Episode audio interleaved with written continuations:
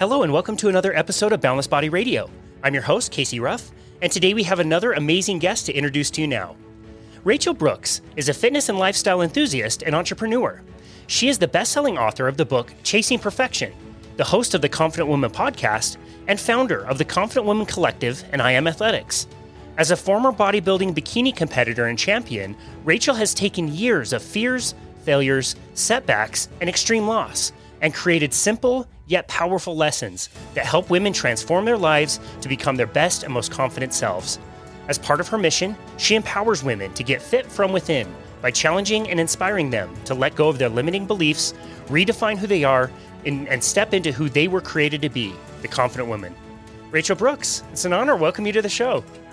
Well, thank you. Thank you for having me. It's an honor to be here. Absolutely. I really love your podcast, and I want to get into your personal story, but I want to get right at the center of everything and ask you, what is your personal definition of confidence? My personal definition of confidence really is about truly stepping into who you are, like having that firm foundation and faith and trust that you are able to overcome and do anything that you put your mind, heart, and soul into. And I know that confidence changes for, different people, different situations, but I think just overall having that solid foundation of self, and that could really help, propel you into that next direction. Of course, when we look at like faith and trusting, it's also, for me, I obviously self, but yet my faith is a huge aspect of it. So God is my creator. Mm. Yeah, I love that. So is confidence something that's evenly distributed to everybody in the same way, or is it something that all of us need to be working on, or do more people have more of it or less of it than others?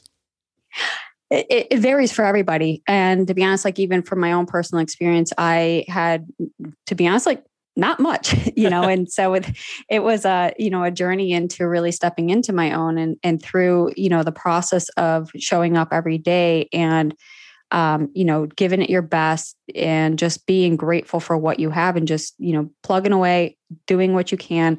And you'll start seeing the bricks and foundation unfold as you continue growing. And that was something that was new for me. And I said, oh, this must be like the stepping stones of confidence.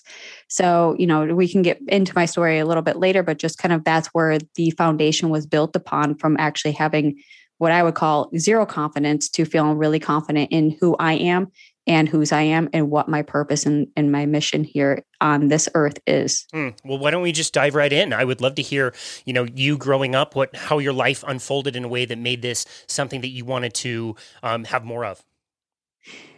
Yeah, sure. We could just jump right in. Cause it's funny because it's like what part you want to pick and choose. And so when we look at our lives as a sum and like, okay, we have all these different angles that we can jump into our story, but I'm a firm believer that for every story, there's a backstory. And I think for all of us, many of our stories start at a very young age. So for me personally, I had struggled for quite some time. I mean, I would just kind of chalk this up as a lifetime of eating disorders, body dysmorphia, self-image, self-esteem, and just overall lack of self-confidence. And it really hindered how I viewed myself, but it also colored how I saw others as well. Because I think, when we look at our lives, it's a perspective or a perception of, the lens of our perception and how we are able to view from what we internally believe. So I believe that I didn't have a lot of what would be qualifications to really feel sound and confident in who I am. And so having those internal struggles and battles just every day colored how I perceived and viewed others as well as just life. So, at a very young age, I started out, which now having unraveled everything, had found that a lot of it had stemmed from like as early as 8 years old with body dysmorphia. I found myself comparing how I physically looked on the outside to others. And I just paled in comparison and felt different and said, like, why, what is wrong with me? Like, why do I look this way? Why did these other girls look this way? And then, as body dysmorphia starts to just plant that seed, we continue to water it by seeking out the evidence to support the beliefs that we have. So I found this throughout, younger years into, your teens, your young adulthood, even into adulthood. that what we seek we'll find. So constantly comparing myself, not only just in the body aspect, but was my life as good as others? Did I measure up to others? Did I look as, pretty as others? Was I as smart as others? Did I have the success as others? And so I found myself really just in that gap of just struggling to be enough. And I think that's really a core foundational aspect that many of us struggle with, is that we do in the back of our minds, no matter what, is it enough? And is that enough measurement a reflection of our value of self-worth? So that was something that I really struggled with early on in life, and carried it forward into different relationships, into different businesses, into different aspects and facets of my life. And just seeing that come full circle, and just really got to a head where it's this isn't who and what I want to be. So I set out to do something about it, and it led me on to the fitness stage as a competitor back in 2012. After several years of doing every diet, every exercise, everything you name it, whatever was out there, the marketing gurus out there, I was their perfect target audience. I was a candidate, and I was a sucker at this point that I would just latch on and grasp at anything to get me out of that place that I was in. It was called really just a dark place. So I started competing in 2012 because I finally thought then if I had a coach and a system and a way to get me to my goals, then I would no longer be that, person who's constantly struggling and staying afloat and trying to measure up and all the stuff that was really just bogging me down. So after I hired my first trainer and I had the diet and I had everything that I thought was going properly, so 4 days before my competition, I didn't know it at the time, but it actually ruptured my disc. Wow. Severe pain. And after I competed, it was just an awful experience. The overall training, the diet, the excessive workouts, to the point of just physical and mental, just anguish. And I got on stage and it was just nothing what I thought it would be. I didn't look like the models that I wanted to be. I was just in such severe pain that I was just get me off the stage, get me home. I don't want this anymore. And so after that experience, I was this is just terrible. I don't even know where to go from here, because I felt like that was my last ditch effort. So after being physically incapacitated, I had to have surgery on my back, and that set me out for quite some time. And I remember the doctors telling me that I would never lift the same way again.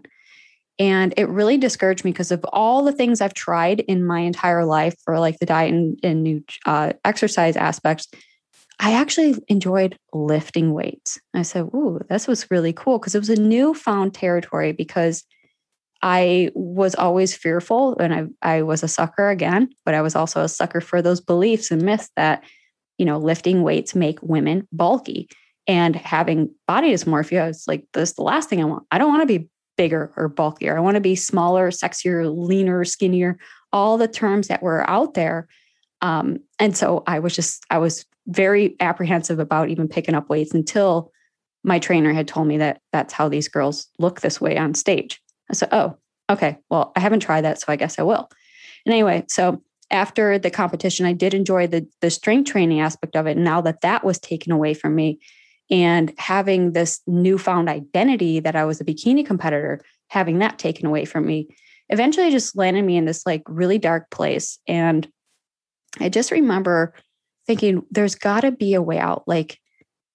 I've tried all these things and kept finding myself at the bottom. So how can I become who I want to be, but yet in a way that is healthy and sustainable? I'm tired of these quick fixes. I'm tired of these gimmicks and all these empty promises. But yet I'm seeing people on social media. I'm seeing them in the magazines.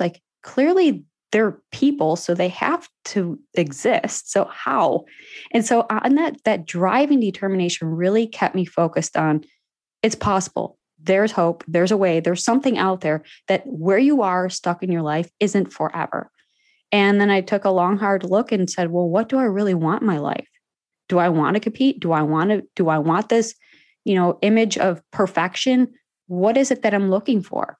So you know, having this downtime allowed me to really get crystal clear on what it is I was actually after and what I really wanted.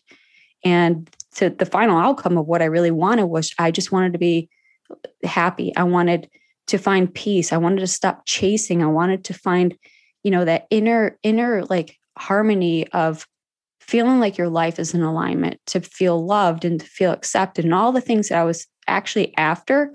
But yet I thought the body was the way to get it.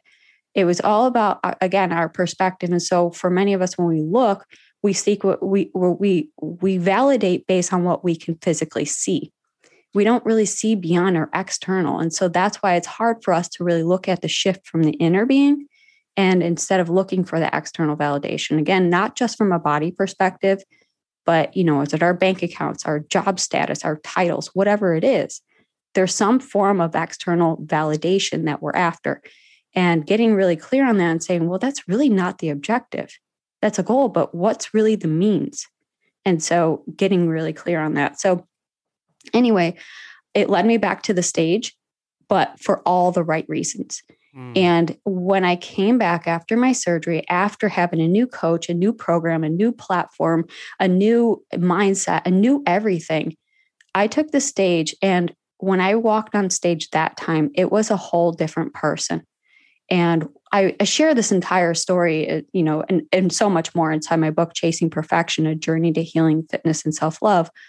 But coming out of that competition, I had won before I even entered. And it was such an incredible feeling to know that I had overcome all those things and was so crystal clear on who I wanted to be, that the pathway to get there was where all the wins were. And so standing on stage in 2015 at this point was an entirely new person. And that has been like the win that I was seeking my whole life at that point. And so that was the first stepping stone. I said, wow, if this is what this feels like, imagine what is possible on the other side. And that's where I kind of use that as like a caveat of like, that's where I reclaim my life. From that moment when I took the stage, I knew it was beyond the stage. It was so much more to what is to come. And so, you know, fully embracing that journey and that the struggles and everything. And so it isn't just the fitness book, to be honest. It's just, we're talking about from like how we can look at things from external to internal, and how we can use the stage as a metaphor for what else we're chasing in our lives. So having that awareness, I said, wow, these are the other areas that I could also improve upon. Now that I have one brick to lay down, I could lay down another brick, and I start building this foundation. And this foundation now has become the lifestyle that I have now created for myself, which I also help so many women do the same, because it's not just, again, the fitness, the health, or even the physical body. It's everything all combined. So now creating a healthy and balanced lifestyle for myself, it's like, what else is possible? And so we see the changes trickle into other areas of our lives. And it becomes like, it's so fulfilling. You've created the life that you love, instead of just trying to, you know, get the quick fixes and Band-Aids on things that we haven't really addressed in our entire lives. So this experience had allowed me to really uncover the roots of how I even, you know, body dysmorphia had come up, why the eating disorders, why the low self-esteem, why the body image, you know, struggles, and all of that. And it just brought more clarity and more confidence and more, you know, showing up more consistently throughout the entire journey. So this is something that I love just sharing and talking about, but again, we can see it from different perspectives as well. So that's a piece of my story. It's not all of it, but yes, that's kind of how I got to where I am today. Wow. That's incredible. Thank you for sharing that story. It's an amazing one. And I just think it's a testament to how difficult it seems to do that inner work. You will do all kinds of crazy external somersaults to avoid looking in yourself and doing that kind of deep work, even though that's the only place where you can find it. It's so interesting, you know, being in this industry for a while, and you see people do fitness competitions, and if they're not aligned with the right reason to be able to do them, you know what's coming. It's going to be a really disappointing event. The after effects are going to be generally not very great, and the cycle kind of continues until people just totally break down. They never find what they're seeking, where what they were seeking was there all along. It was inside. Exactly. And that's why, you know, I've now, like, you know, taken everything that I've overcome and just learned through this. You know, I don't look at anything in my life as like, you know, this happened to me. I look at it now as that it happened for me, because everything, all the good, the bad, the ugly, those are all lessons and experiences. And just to me, like, I look at it as blessings right now, because I wouldn't be where I'm at now on the other side, able to give back and help other women do the same. So now it gives me a whole different perspective to look at things now from a lens of, you know, compassion, empathy, and just sitting with these women and knowing that their hardships and these are just real struggles that we encounter in different facets of our lives. So part of it, you know, is really finding the right support to have that community to dig a little bit deeper and to hold that space and just be available to, like, shine light in those dark corners of our lives. And even though they're dark and scary at times, but they're so necessary to face, because how do you overcome something if we just ignore it? It's never gone. It's still there. It's just getting tucked further and further and further into, you know, our closets, you know, our whatever we want to call it, like the baggage that we carry throughout our lives. So it's so important to unpack that and neatly, like, carefully put it back in a place that you get to choose if you want to keep it or if you want to discard it. So, you know, having that, you know, that awareness now is, again, how I help women now face, you know, approach fitness from a different perspective. It's not about the body. I go deeper in there. And that's why my program, Fit From Within, was just one of the signature programs in the Confident Woman Collective. We do that. We flip it on its head. We go deep into, you know, well, first of all, when we think of fitness, we think of like diet and nutrition. But the Fit From Within program really is meant to address your mental, emotional, and spiritual well-being, while the physical then becomes a byproduct of how fit you are within. And that is so important, because we can be, you know, the most lean and jacked person out there, but yet we could be completely broken and damaged and so hurt inside that we don't see what's really going on. And we only look at people from the outside and we say, oh, well, they got it all together. They got like the perfect body, the perfect life, the perfect, you know, spouse, whatever. But yet you have no idea what's going on inside that individual. They may be hurting so bad and so, you know, struggling just to stay afloat, but because the outside, they look picture perfect. Mm. So shifting all that had really just, I was like, wow, yeah, we don't have it all together. And anyone who says they do, they're lying to themselves. So, you know, just really looking at it from that perspective and just doing the inner work again. So your physical then is just the machine. Your body is that machine that carries out your purpose. And that's, you know, when I work with the women, that we really get deep into that, so that these women come out not only finding a place of happiness and peace within, but they also come out really living life with freedom, passion, and purpose. And that's really where we flip things on its head, you know, like shifting, again, perspective of how we view our struggling. Because when we're so focused on ourselves, we lose sight of what really is important in our lives. And that is helping and serving others and giving that away, like being of service to others. So, you know, I had to overcome so much of this. And now looking back at all the lessons, it's like, when I was so focused on myself, that's where all the pain was coming. I needed to look a certain way. I needed to be a certain way. I needed to have certain things. Like all the comparison had pulled me out of uniquely who and what I am and what I'm here for. Mm. Wow. That's really beautiful. Yeah. I feel like we're all just kind of on the bow of the Titanic, like slipping into the ocean, taking selfies, being like, yo, the band's still playing. It's all good. Like, we're cool. Yeah, that's amazing. I love that you mentioned service. And I think that's so important. I wonder what you think about this. Do you find that it's more difficult to offer support to others than it is to ask for help for ourselves? Asking for help. Yeah. It's a challenge. I think when we look at it as like asking for help, it's almost a ding on our ego, like there's something wrong with us. Like, what, I shouldn't ask for help. I should be able to do this on my own. Like, I'm resourceful. I'm in control. I'm smart. I'm this, whatever you want to tell yourself. But asking for help, it was one of the biggest things that, you know, the biggest obstacle, I think, at that point, standing in my way, because like I said, I was trying to do everything on my own, and everything I tried to do on my own, I failed. So I was like, okay, well, what's one thing I haven't tried? Asking for help, hiring a coach, hiring a mentor, like finding the right sources, doing some research on my own, asking questions, anything and everything at that point I was just drawn to because I had run out of my own esteem. Like there was nothing left in me. I didn't know how to do it. So I got to try something different.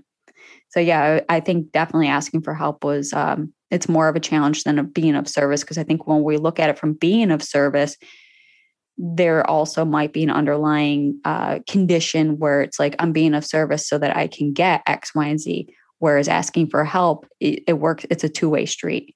You know, you're asking, you're being open, and you're receiving. So you're giving and you're receiving both ways. So I think, yeah, having that right mindset to kind of look at two things objectively and realize, okay, one is, am I being of service unconditionally, or am I doing this to get something in return versus asking for help? It works both ways. I love that. You mentioned working with your women in ways, spiritual ways and mental ways and emotional ways. What are some practical ways that you actually do that? So during like an initial, discovery call or consult, we really just get clear on what that individual wants, like really just helping them paint that vision and get really clear on what is it that they want, but, not necessarily just like a few feet in front of you, but the long, big dream, the long-term goal, and just kind of bringing the clarity now is like, okay, well, let's talk about where we're at right now. And then, so, finding what is the best approach to strategize and help bridge that gap from where they're currently at to where they want to be. And then developing a plan that really suits that individual without feeling like we need to shake things up and disrupt their entire lifestyle. Because when things get too out of our comfort, we shut down. So there are the small tweaks and changes. But what I love most about working with these women is that hearing them say, so you mean I don't have to give something up? I don't have to do, more of these things. And, just feeling like women, we take on more, right? And that leads to overwhelm, feeling overworked, exhaustion, burnout, all the things that we women just, and of course men do too, but, I work primarily with women. And, part of, in that whole discovery call aspect, it's, they say, wow, you mean I could do a lot less to get so much more? I'm like, exactly. So I want these women to walk away knowing that they can have more quality, more happiness, more peace, more joy, more love, more acceptance, more of whatever they're craving without having to sacrifice everything that they've always been used to. Yeah. And I think such a big part of that is that, like you said, creating space, getting less, getting rid of things, getting, whether they're physical objects or, mental constructs of what we think we should be, or those emotions that are so deeply seated, being able to feel them and let them release. Tell us a little bit about self-talk. It's so interesting to me that like we talk to ourselves in a way that we would never talk to another human being ever. And it's quite shocking once you start to realize and address that, like, I am not very nice to myself. No, we are our own worst enemies. We are the meanest people to ourselves. And, when we're inside our head, we will have, conversations and arguments with ourselves because it's like, we know it's lying, the inner self-talk, like our inner critic, we know it's lying to us, but yet somehow we believe it. It's weird because it's like logically we know it's a lie, but yet when we get in that space, we're just like, oh, you know what? They're probably right. Like, let's go in our Rolodex of memories and files. Let's find proof to support that. And there we are, right? So now we're like looking out in the world to validate and support the lies that inner self-talk has been telling us. And so it's not even just our self-talk, but we'll see this pattern throughout, whether somebody says it to you or a belief that, rings true to you, a story, an excuse, whatever it may be. It's not always just about the self, but yet look at our society, our family, friends, peers, teachers, whoever it is, we allow that information in, but it's up to us to really filter it. But somehow we're able to filter out the noise of others, but yet tune in to the noise of self. So part of, what the process of working with me as well, we start to discover some of those, the the negative self-talk, and start really flipping it on its head. Start flipping the script of what the narrative is in our mind and start seeking the truth now to replace that. So that's part of the process of like letting go, redefining, and creating your own story. So in that process, again, identifying the lies, the excuses, the beliefs, the stories we tell ourselves, reframing them into ways that are more conducive and encouraging and empowering, and start, finding the evidence, whether we speak it, we seek it, or, we're watching it in some capacity, to now become that supporting evidence to now fill our truth bucket, because we've been carting around, buckets of lies. So we got to combat that, right? So we flip it and we start filling it again. I kind of look at it as like, wiping your iOS, right? If you have an Apple or a Mac or something, you're always having an update. So you wiped it completely clean, that slate, your blueprint, whatever you want to call it. And you're now reprogramming your mindset, your beliefs, and how that shapes into your emotions, how that shapes into your behaviors and your habits, and just the action-taking aspect of it. So again, we become what we believe, but if we're going to be victims of our own negative self-talk, well, we got to do something about it now, because we're continuing down that path. And if that path isn't serving you, you got to do something about it now. So yeah, I love talking, about the whole process of it. And I love that you brought that up, because when we're in our head, we're dead, right? Because we're killing ourselves with these lies. We're killing ourselves with all the BS that we're telling ourselves every single day. But if you actually spoke that out loud, it sounds completely different. But if you spoke that out loud to a best friend, a loved one, whoever it might be, oh, you wouldn't even dare. No. But somehow it's okay that we accept it for ourselves. It's just crazy to think that we do this, but yet we know it and we still do it. It's weird, but yeah. Yeah, totally.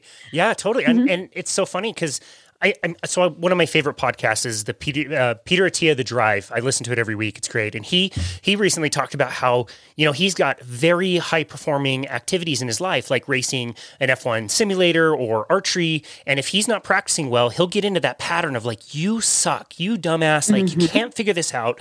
And he was told to kind of like externalize it a little bit and say like, let me pretend that this is my wife or my children. How would I change my talk if I were talking to them? And you would be way more kind and more gentle. But all of that stuff does start with awareness. Like most people, mm-hmm. I don't even think they realize they can wipe their computer clean. Instead, they just have all these, software programs running in the background that were downloaded by maybe their parents. Maybe it was like you at a young age, the kids around you, maybe teachers. Like those belief systems are just that. They're made out of nothing, and we hold on to them and cling to them, so our ego has something to anchor to. But if we can be aware of that as the starting point, then we can start to deconstruct that. Like you said, like wipe the computer clean. I think that's a great analogy. Yeah, absolutely. And it's really, again, because, wiping that clean, we have that reset button. It's really up to us now having that internal awareness to be like, hey, you know what? This is wrong. I don't want to be this person anymore. I don't even want this life anymore. I don't even want what I thought I wanted. And it's okay to acknowledge that.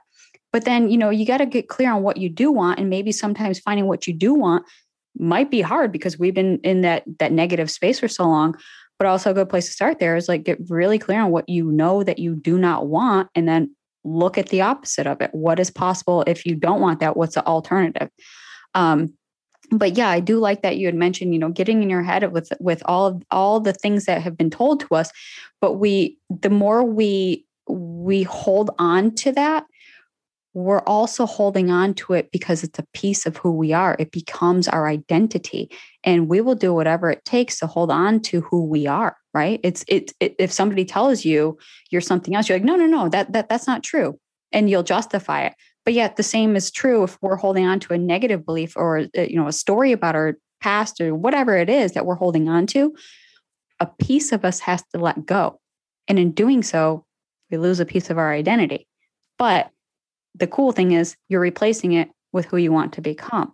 So I think, looking at these shifts and these changes, one of the hardest parts is, when we have an idea of who we are, we hold so strongly to the identity that we will ensure that our actions and our beliefs align with who we believe we are. So if we believe we're stupid, we're worthless, we're dumb, we're just, too old, too young, whatever these beliefs are, we will find every evidence to support, and we will keep that in our little bucket to say, and this is why I'm too old. This is why I'm too, young, I'm too dumb, I'm too whatever. But we're you know what I mean? It's like a self-fulfilling prophecy here. Yeah. It's like, but all we're doing is self-sabotaging. We're inflicting self-harm, self-abuse. And we know we wouldn't tolerate that from any other person out there. So why is it okay that we do it for ourselves? Mm. And so having like that, the start of this process, even in my own journey, I was like, good question. And it's like, well, I asked it myself and I answered it. And it's kind of weird, but right? So we're having this conversation with ourselves, and it's like, but we have to have these honest conversations. We can't just yes, sir, yes, ma'am to our own inner dialogue. We have to challenge those and fight back and reword the questions or answer the questions with honesty and be like, hey, you know what? I'm not dumb. Stop telling me I'm dumb. Look at the supporting evidence now. I've created multiple businesses. I help, so many women. Like, if I was really dumb, would I be able to achieve all these things in my life? Nope. Okay. So that goes in the lie bucket. And now we start filling that with evidence of proof. And that's the truth. So you find your truth in the whole journey of self-discovery. Yeah. Wow. I love that. You already mentioned the difference in genders, and it's something that, I agree with you. I think some men would experience this. I think it's a lot more pervasive with women. And I also see it tied together with perfectionism, which just seems like the most lethal combination of two things that you can have as part of your personality. How do you deal with perfectionism? Yeah. So bad. Having that awareness is really, really keen, because it's like, again, I catch myself in these things. And so again, some of them are just natural habits, and some of them might still serve you. They're perfectionism isn't necessarily a bad thing.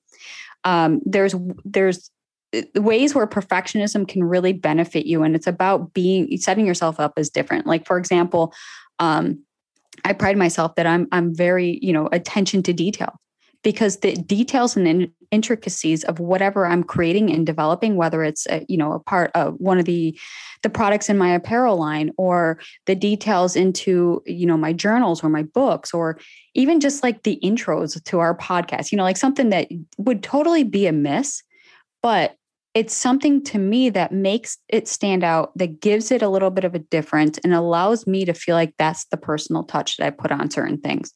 And, some people see it, some people don't, but I love that that's a trait of mine, and I'm proud of it. But then there's other areas of, like perfectionism can really hold you back, where it's like, you have this image of chasing perfection. Like, that's where the title had come from, because I didn't realize I was actually chasing it. I didn't even know that I was, that was a thing until I did a control find on my manuscript. And I was like, apparently that's the most popular word in my entire manuscript. So it does make sense. So, like having that disconnect of not even realizing it, but we see perfectionism show up in procrastination. It shows up in our exhaustion and burnout. It shows up in, ways of imposter syndrome. So we're seeing it in different ways, but I think, it's again, not necessarily always a bad thing, but I think it's a bad thing when it's not managed and not brought into light. So awareness, again, a couple of my favorite things, self-awareness and gratitude, life changer, just like if you can, what are your two biggest tips? Self-awareness and be grateful. You gotta be grateful for everything. But anyway, it was a little bit of a side tangent, but having that perfectionism allows you to now see things from a different perspective. Again, you're able to pull things in and say, hey, you know what? I'm getting into that place. I'm now aware of it. Let's pull back before I go crashing into the wall from burnout and exhaustion. And now I'm down. So having the tools and just kind of self-management and self-discipline and self-control allows you to really pull back when needed, but also allows you to, move forward at a pace that is not going to lead you to the alternative. But yeah, we're going to see this in different aspects. And when, we look at like perfectionism overall, the word perfect is just such an illusion. It has a different meaning to, everybody. But I think just getting really clear on what it is you ultimately want and desire, and just be, having a strong, compelling intention and a why as to why that matters to you. Okay, great. This is personal. You teed me up perfect for this. In the last few weeks, I have discovered for sure that I have imposter syndrome big time. Mm-hmm. I didn't know that about myself. I've kind of discovered it along the way. We're talking about perfectionism, and you mentioned the E word that I can never figure out, and that's enough. And so I would love to know for you, like being a driven person, being an entrepreneur, being somebody who wants to go out into the world and have, success, whatever that definition is for you personally, but also deciding like, when is enough? When do we reach the time that I have given enough of myself, I've done the work for the day, and I'm going to set this aside and call it good? Like how do you know you reach that? It's a great question, because I don't think that there's a right answer. I think it really depends on that individual and what the goals are. There are many days where I have to close my laptop. It's like midnight. I'm like, oh my gosh, I've been at it all day long. Like, when is enough? But then there's days where it's just like, I allow myself, okay, here are the top 3 things I want to do today. They all might take me like 5 minutes, but it might take me a while to do the transition to get into certain things, because procrastination can creep up. There's, the over perfecting it could creep up. And so when you look at it, like a 5-minute task could probably take a couple hours. So again, allowing yourself that space, and allowing yourself giving yourself that grace to know that you're going to mess up, but yet your idea of what is perfect or enough could be somebody else's like just standard of excellence. Like, oh my gosh, I can't believe that you whipped this out in like 2 hours. This would have taken me like 10 hours or 10 days. So, it's going to vary for everybody's, but it's also what we believe is enough. So again, it's going to vary for every individual. But I think once you feel like you've reached a point where, okay, this is the best I can give it, like this I know was all of me, and I feel really confident and really good, and I'm at a good place that I can release whatever's out there, like put it out in the world, or, whatever that applies to you in your situation, then you can say, okay, I feel really good about it. That was enough. That was enough for today. And just kind of being at that closing space. But again, it's going to vary based on the day, based on the task, based on sometimes even our moods, right? So I don't think there's a one size fits all answer for that, to be honest. Because I personally still struggle with it too, but yes. I wanted the answer. Damn it, Rachel. Whatever in your heart and soul is just like, you know what? We're good. And so that you have to be at peace with that and be like, okay. And if it's not good enough, it's not necessarily a reflection of you, but also go back to it maybe the next day and be like, what would I have done differently? What could I have, changed or done that could make it a little bit better, or tweak it here and there? And if you come up with no answers, then it's like, that's enough. And then maybe even getting that feedback. But sometimes, even as a perfectionist, getting too much of the feedback can really ding on, we let that in and we're like, oh, then it's not enough for 20 different people. So I don't even know where to go. Yeah. But as long as it's enough for you and you feel like you're of service to those individuals with whatever you're putting out, and you feel like that's a good place, release it. Just let it go. I love that. Wow. Very well explained. I've also heard you talk about this in the past, which has really honestly helped me quite a bit. So we started our business during the pandemic after we got laid off by the company that we were working for. And for the first time, we became entrepreneurs. And I've always had the same self-talk, like I'm not an entrepreneur, I'm a company man, I work for the man, whatever. And we had this interesting new kind of dilemma where we started to find ourselves thinking about our resources a little bit differently. And like I said, I've heard you talk about this and I really love it. Time versus money and the exchange between the two. And I had a day recently where, for whatever reason, every single client I had booked on that day had to cancel for some reason or another.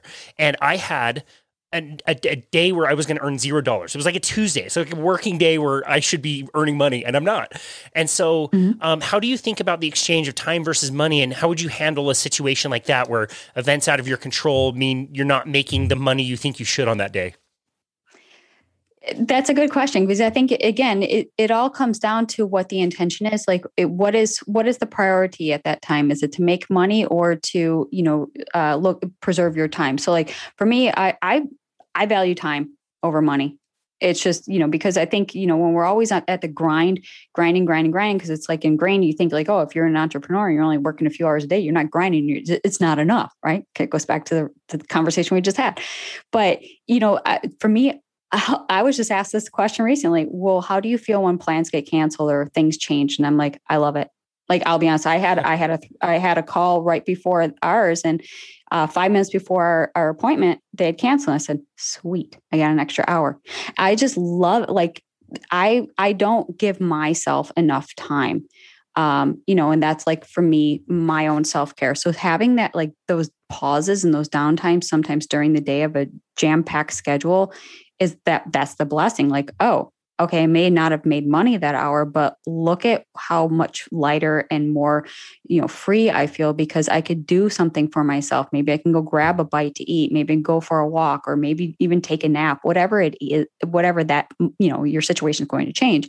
But I'd rather have that than constantly feeling like you're grinding all day long. You're so burned out and you make a few bucks or whatever it is. You know, money is also the exchange of energy. So there's money energy and there's time energy. And I think that money will always be there, but our time is limited. We don't know when it's going to be our last day. We don't know what's going to happen tomorrow, but there's always an opportunity every single day to, you know, exchange time for energy and money. But yeah, I mean, it's going to vary, but like, you know, kind of going back to the question you had asked, I think just taking that situation, say, you know what, this was the blessing. Like what was possible that wouldn't have been made possible if I had all these appointments? What did I do with my time today? How could I have maybe done something different with it? And so challenge those questions to see the good in the situations. And even though it's not always about the money, but what else came from it? There was a reward at some point. We have to find it, right? Mm. So it's not always the money, but I think we're so ingrained that, you know, money has to be the reward for our time. But it's not. Yeah. Wow. That was so well explained. It's like, nobody told us that. Right. Nobody told us that. We were always, the grind is perfect world, like working 50, 60 hours a week. No, I mean, all the time, every single week was nuts. And This is part of the reason why I love your podcast so much. You recently had, and of course I'm not going to remember her name. It was really wonderful. You had the girl that was traveling. She learned how to do day trading so she could just go and like travel all the time. Her idea was, why don't you earn enough doing something like, you know, easy trading? It doesn't have to be everything you do all day, but you can figure out systems and ways that you can earn a little money on the side. And maybe once you have, you know, your bases covered with that, then you get to have all the time to go do whatever you want. You can go serve people, you can volunteer, you can have your job, but not have it be this thing where you're forced to, you know, 9 to 5 every single week for the rest of your life. Exactly. And so our guest, her name was Terry Iojima. I'm pretty sure I'm saying her name right, because we had to have her correct us quite a few times. But yeah, she was a phenomenal guest on our podcast. And I loved her approach to that as well, because I think I you know, when we choose our guests, they align with our beliefs as well. And so that was something that I really resonated with. And I having that threshold of where, you know, like everyone's comfort level. So whether it's, let's look at it from a financial comfort level. If you know you have to have a baseline of X every single month just to make ends meet, we need to allow ourselves that like grace period, a little bit of that overflow where, okay, so we made our baseline, and if we made more, that's amazing. And so having that free time, that's what she was saying, is that if you've established your baseline, now you know that that's your comfort threshold level. And once you get there, then it frees up that time, because you're not constantly grinding. And there is going to be a grind period in every business that we're in. But getting to that place where you can pull back and say, hey, you know what? This is my minimum. If I want to grind for more, but yet what is more? And if that's the constant chase of more, is it enough? Is it enough? Is it enough? You're not going to see that threshold. You're going to be chasing that carrot and missing out on the fun and livelihood of life. Because even though the threshold's been met, in our mind, it's not enough. We got that scarcity mindset still, so we're constantly chasing. So taking an overview of your business, your finances, and your objectives and your goals, and looking and be like, oh my gosh, you know what? We make enough every month. That's totally fine. And you know what? I'm going to take 2 days off this week because I can, and I will. And giving yourself that permission, whatever you do in those 2 days, and you know, whether it's still sitting on your computer working, but maybe you're like writing a book, editing a podcast, whatever it might be that still brings joy to you. Or it could be, you know, whatever your passions are. Maybe it's going to a sports game. Maybe it's taking your partner out on a date night or a date day, you know, just really looking at it to live life, because we do have to find that balance where it cannot always, we cannot always be on work, on the grind, on edge all the time. We have to have balance and harmony on both. That is such an important tip. I cannot encourage a listener to do that with your finances. That is something I resisted for years because I didn't want to know, right? Like I didn't want to know where I was wasting my money. And you know, sitting down and gathering everything was going to take time and energy, and I didn't want to do that. And the pandemic really forced us to sit down and say, like, okay, we may be hunkered down for like a long time, and how are we going to sort these things out, and what's our budget? And it really forced us to take a good hard look at our finances. And I could not believe how low that number was for us personally, which, you know, I'm really grateful for. But yeah, it does give you a better sense of like, okay, I don't necessarily have to do, you know, an unlimited amount of work to get what we need. You know, we can make this much and not have to cancel Netflix. And it was lower. It was a lower number than I thought. And I wish I had done that sooner, honestly. So I think that's a great tip. Talking a little bit about business, I want to talk about you starting your business and what kind of resistance you met as you were getting your business going. Yes. Lots of resistance. And I think it, you know, well, there's kind of different positions here, because I had left a corporate job after almost 10 years, and it was a big risk. So again, when we talk about the trading time for money or money for time, either way you want to look at it. And this is a perfect example. I was at a corporate job that almost 10 years. I worked myself all the way up to the top. I really couldn't go any further in the company unless I worked for their corporate headquarters and had to relocate and just, you know, give up my life. And I'm like, no, that's not really where I want to be. So I had an opportunity at the time for a startup online company, and there was no history, right? So here you are giving up 10 years, all your perks, you know, security, job security, your finances, your, all the benefits, right? Everything for someone's idea. And you're like, yeah, I'm not really sure if that's, you know, that's a big gamble. But to know where I was in that place, I was so unfulfilled. It didn't matter how much you could pay me, how much you can offer me, give me extra vacation times or whatever it is. I didn't want to ever return. I was so unfulfilled. So when I looked at this new opportunity and said, well, I know how to, you know, do the work to get to wherever it needs to be. Like, I'm very driven. And I said, well, I can just drive this one as fast as I drove the other company. And how can I get there as quickly as possible? So even though I knew I was taking a substantial pay cut and I had zero benefits to go, but I said, I saw this as a potential to start fresh and to put in the work and the hours, because it was, you know, early on in the company where it's like, what you put in, you're going to get the reward out. And I really like that idea. But yeah, I mean, having to go from next to nothing on your pay to losing everything. But the plus side of it was, I worked at home and had all the freedom and all the flexibility that I absolutely wanted. And so the pay cut was actually above my minimum of what we actually needed to just live. So in short, I felt like I got a raise and a promotion and all this freedom and opportunity. So that was almost 15 years ago. And since then, we ended up buying out those companies. You know, so I have multiple companies on the internet space, as well as my personal brands, which have been all kind of parts of like my purpose and my passions. So looking back at where I was and overcoming all those things, I said, wow, this would be like so selfish of me if I held on to all these good nuggets and takeaways and all the cool stuff that had really helped me get to where I am. I want to help women do the same. And so that was really like the first inkling of what I could do with my purpose, you know, and my passion. So I used then the company to fuel into my passions.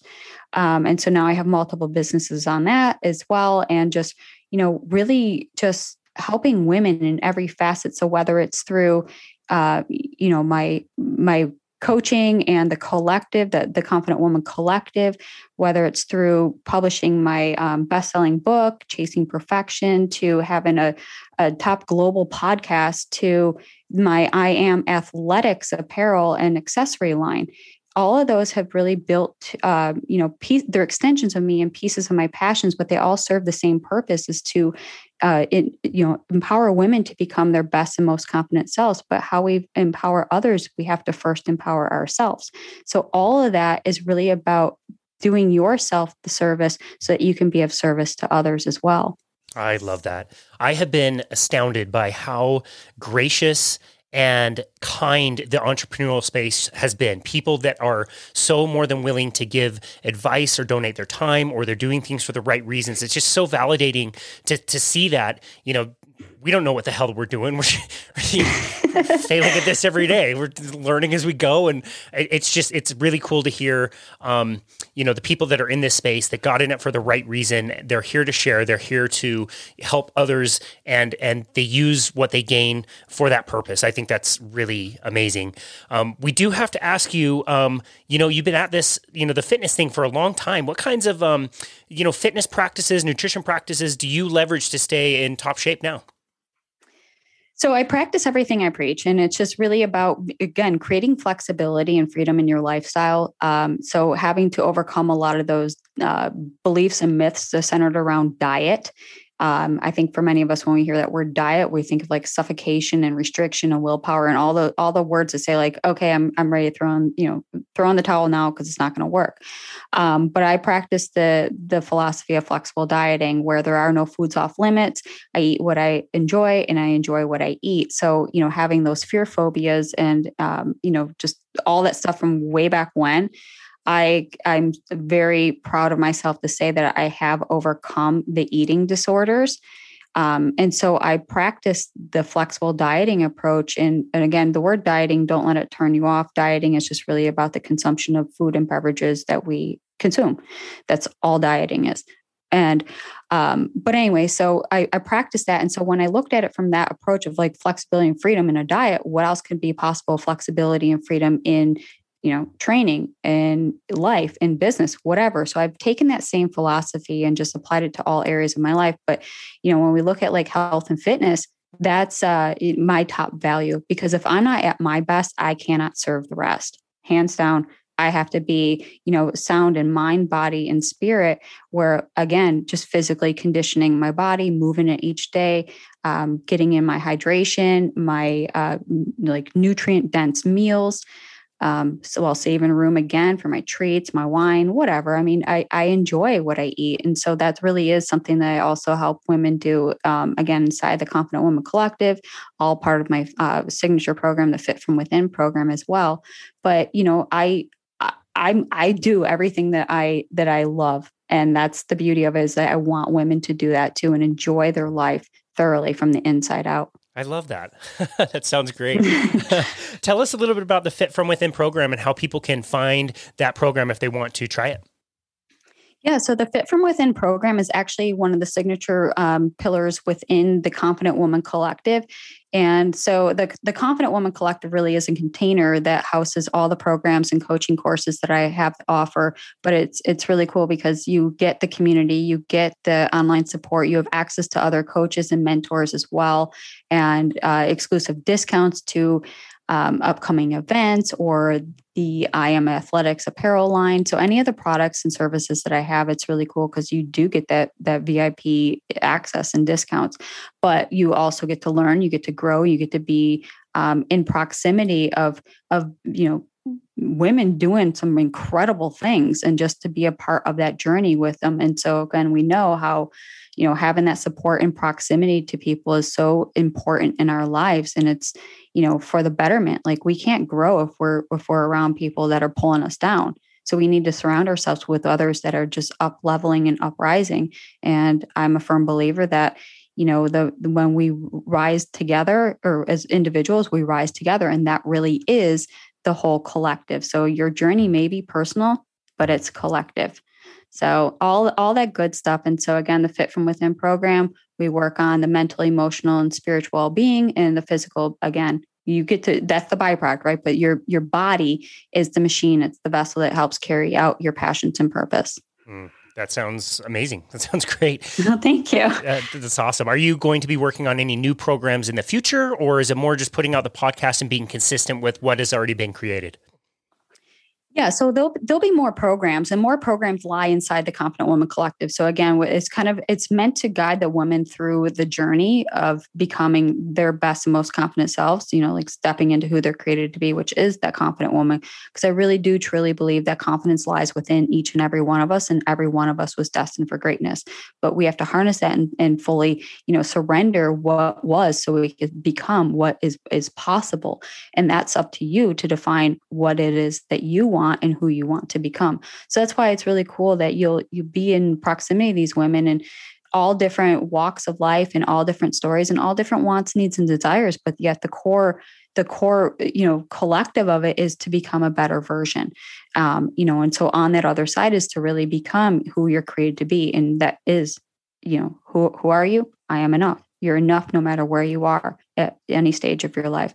So every woman, you know, I am.